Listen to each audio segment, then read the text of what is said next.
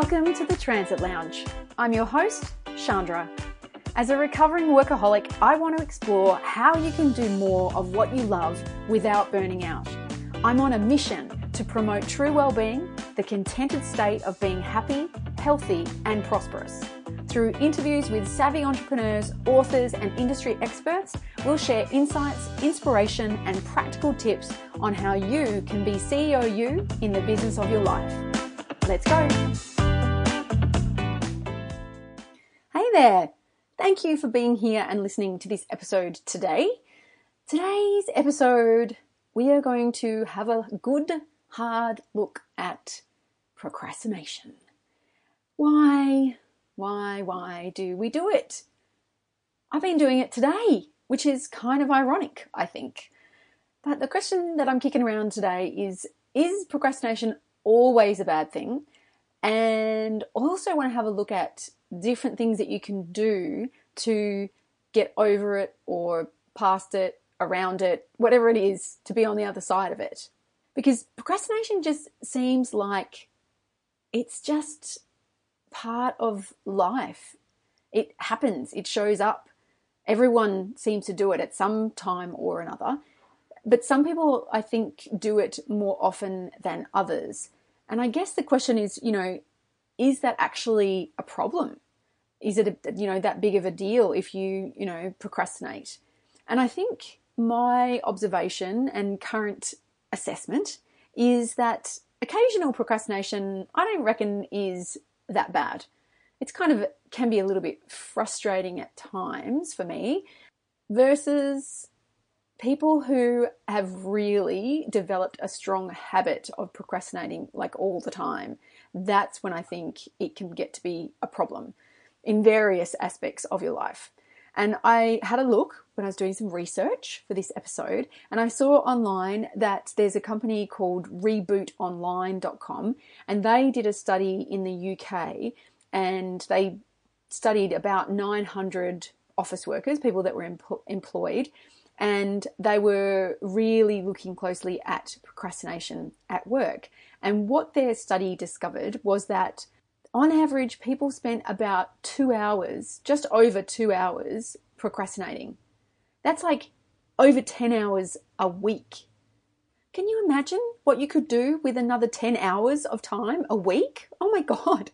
And their study also looked at, you know, what were the things that they did when they were procrastinating. And it was things like social media. There's a surprise. And that was something like, you know, three hours of the 10 hours was spent just, you know, browsing different social media platforms. Or there was, you know, another half an hour or so a day spent just sort of surfing the net generally. And things like making coffee and going to the bathroom and, you know, things like chatting to other team members or whatever. So these are all the sorts of things that are just elaborate distraction techniques from whatever it is that you are supposed to be doing. And interestingly, I was working with a client yesterday who really wanted to focus on and to get some help to create some strategies and tools and ideas that would help her to just get back into taking action on a particular aspect of her life and a project, I guess, that she has been procrastinating about. And it doesn't really matter about what the specific project or area of her life was, but it was something that was actually really important to her and that she had been aspiring towards and thinking about literally for years and years, but she just wasn't taking the action. She knew exactly what she needed to do, but she wasn't doing it. And we as adults can have a lot of really, you know, elegant sounding stories and excuses about why we haven't done the things that we know that we were supposed to do. But at the end of the day, you're still not doing what needs to be done. And for that client, she was still not doing what she knew needs to get done to get the result that she was saying that she wants. And she's been doing that for years. And we're going to have a look in a second about some options of how you can overcome this if this is something that you have struggled with from time to time. There's a really a couple of really funny quotes that I came across when I was looking into studies around procrastination. There was a funny one from Mark Twain where he says, "Never put off until tomorrow what may be done successfully the day after tomorrow just as well." so he was almost encouraging delayed, uh, delaying even procrastinating. I don't even know if that makes sense. But that question of is all procrastination bad?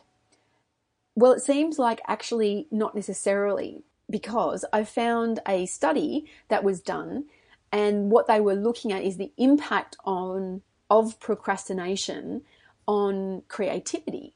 And in this particular study that they did, they had people in different groups and they were all assigned to come up with some creative ideas for a um, solution for a business problem. And then some of the group were told to get straight into the task, and others were given the option of playing um, different games and things like that for a certain amount of time before they then got on with the task of coming up with their ideas.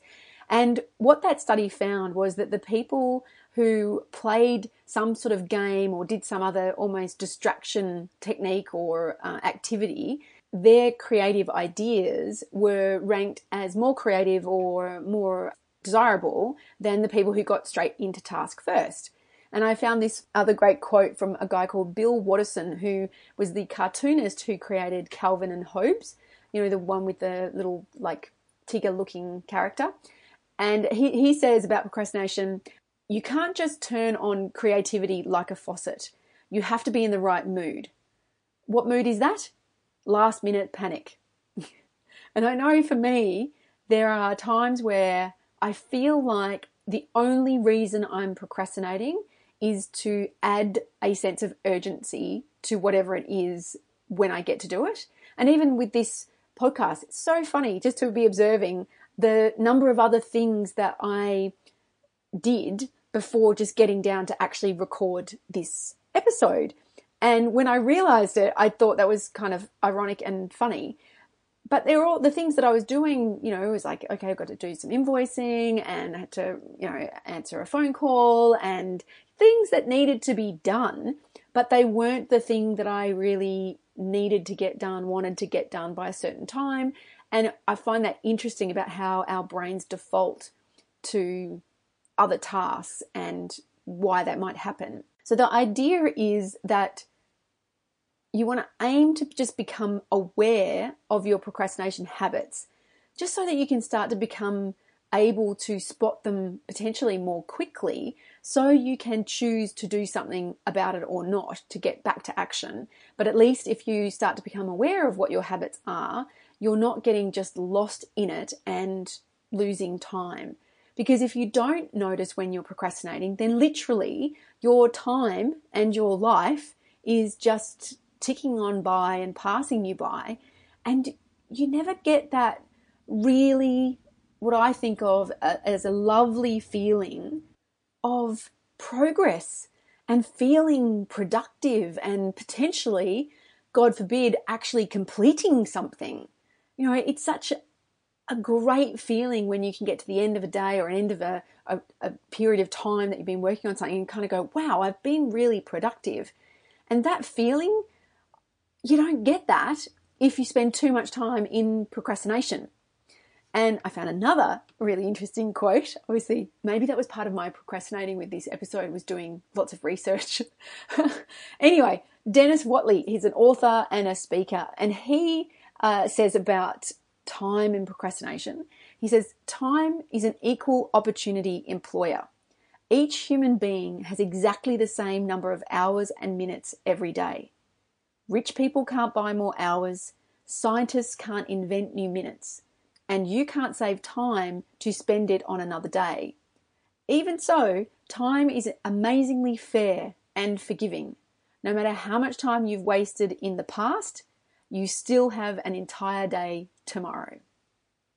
And I like that. I like the fact that, you know, you don't have to beat yourself up because if you, like me, have probably spent an hour or so procrastinating your way through today, you don't have to beat yourself up about that because the time that's left is still available and it's about jumping in and using that time.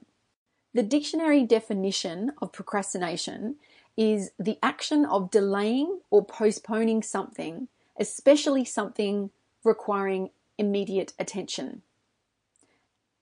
And what's interesting is that procrastination is not the same as being lazy. Being lazy is kind of not wanting really to do anything, sort of, whereas procrastination is putting your time and your attention and your action somewhere other than where it optimally would be. So it's kind of ignoring or avoiding something that maybe you perceive to be unpleasant or less fun and you're going to instead of doing that you're going to do something that feels easier or less confronting or more fun. So there's there is an active kind of choice in that. You're still doing something and so that's where we can trick ourselves by saying oh i've been so busy but i just didn't have time to get to whatever the you know the real core project or task that you really should have done that day Signs that you could be procrastinating include things like filling your day with really low priority tasks, things that are just busy work but not necessarily productive work. You know, I used to sometimes get really lost in emails and that could fill my whole day, but it wasn't necessarily productive work. It wasn't me creating any content. It wasn't me really delivering a whole lot of value in a meaningful way. But I could say, oh, I'm busy today, but not really productive or progressing. Another sign that you may be procrastinating is if you have something on your to do list and it just keeps getting put onto the next day, the next day, the next day, even though it's something that is important, that's a sign that you're probably procrastinating about it for some reason. If you are in your emails and you are reading the email and you know you need to either action something with it or reply to it or take some sort of action and you're not doing it then, then you're potentially procrastinating about that. Another classic is if you start something that is a high priority task, but then you go and go, oh, I'm just going to go and quickly make a cup of tea or, you know, get a drink of water or go to the bathroom or whatever. Uh, that's a sign that there's something about that high priority task that you may be just avoiding in some way or, or another you fill your day with a whole lot of unimportant tasks that are what other people want you to do. That is the classic of being buried in your email because your email inbox is somebody else's to do list. People generally are sending you stuff to get it off their to do list and then it's, it's now on your to do list, but it's not necessarily your high priority task. So you want to be watchful of that. Are you doing that and you're being reactive to other people's workloads and lists rather than your own? The other classic is that you're sort of you've got a project and you or a task and you know you need to do it and you're just telling yourself, I'm just going to wait until I feel in the right mood or the right kind of headspace or it's not quite the right time to do it right now and so you're you're just avoiding it any of those are signs that potentially you are procrastinating. What we want to look at is when you're procrastinating, what do you do about it? And how do you avoid it or get past it? So I've got a couple of ideas that I want to share and hopefully, you know, one or two of them will resonate for you because these are ones that I, you know, rotate through when I find myself procrastinating.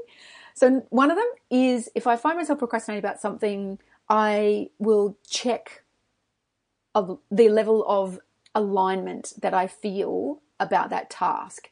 And if you didn't get to listen to it yet, last week's episode was all about the impact of alignment. So there's more detail about that in last week's episode.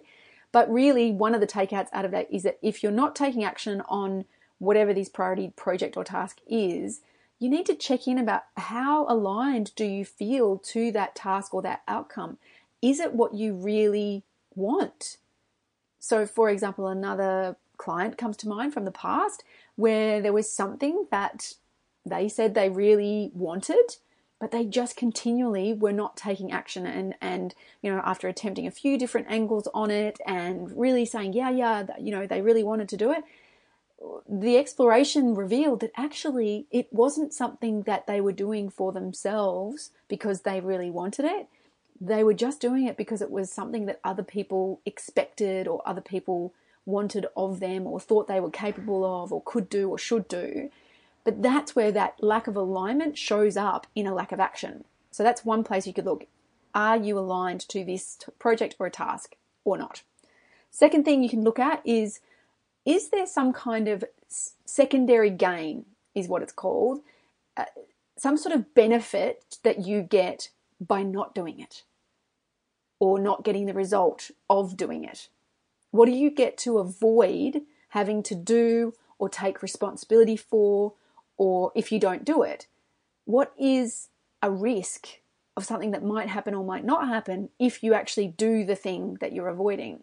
So, for example, say that you think that you want to get a new job, you want to get promoted uh, within your existing company, or maybe you want to apply for jobs elsewhere, but you realize that you say that and you think that you feel that, but you're not actually putting yourself out there. You're not applying for any roles. You're not up leveling your level of interaction with key stakeholders.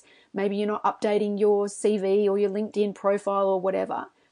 A secondary gain out of that could be that if you don't actually put yourself out there, there's no risk of rejection.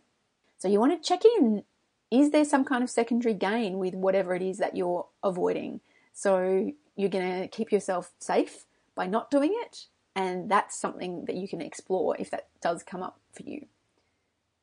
And a third thing that you can do is to realize that often procrastination and overwhelm is just the fear of not knowing the next step.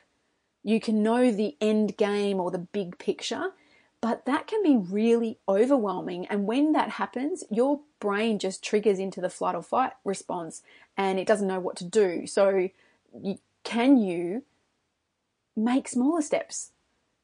Chunking it down into things that are less confronting, that are mini milestones along the way. So, for example, a client that I worked with in the past was saying that she really wanted to write a book and she was allocating time to work on it and she felt really clear about why she wanted to write the book and she knew it would be good for her, but she wasn't actually progressing it. When it came to the time to do it, she would do other things. And so I asked her, I said, Well, what are you scheduling in? And she said, Oh, well, you know, um, it's Wednesday at 9 a.m., write book. And it's kind of, it sounds a bit funny, but that can make sense where you, that's the project I want to work on. But from a tangible action taking point of view, it's too big of a chunk. Whereas if you break it into smaller tasks, maybe tasks that you might spend 15 or 25 minutes on, that is less overwhelming, less scary for your brain, and easier for you to see how you can start making progress and get some momentum happening.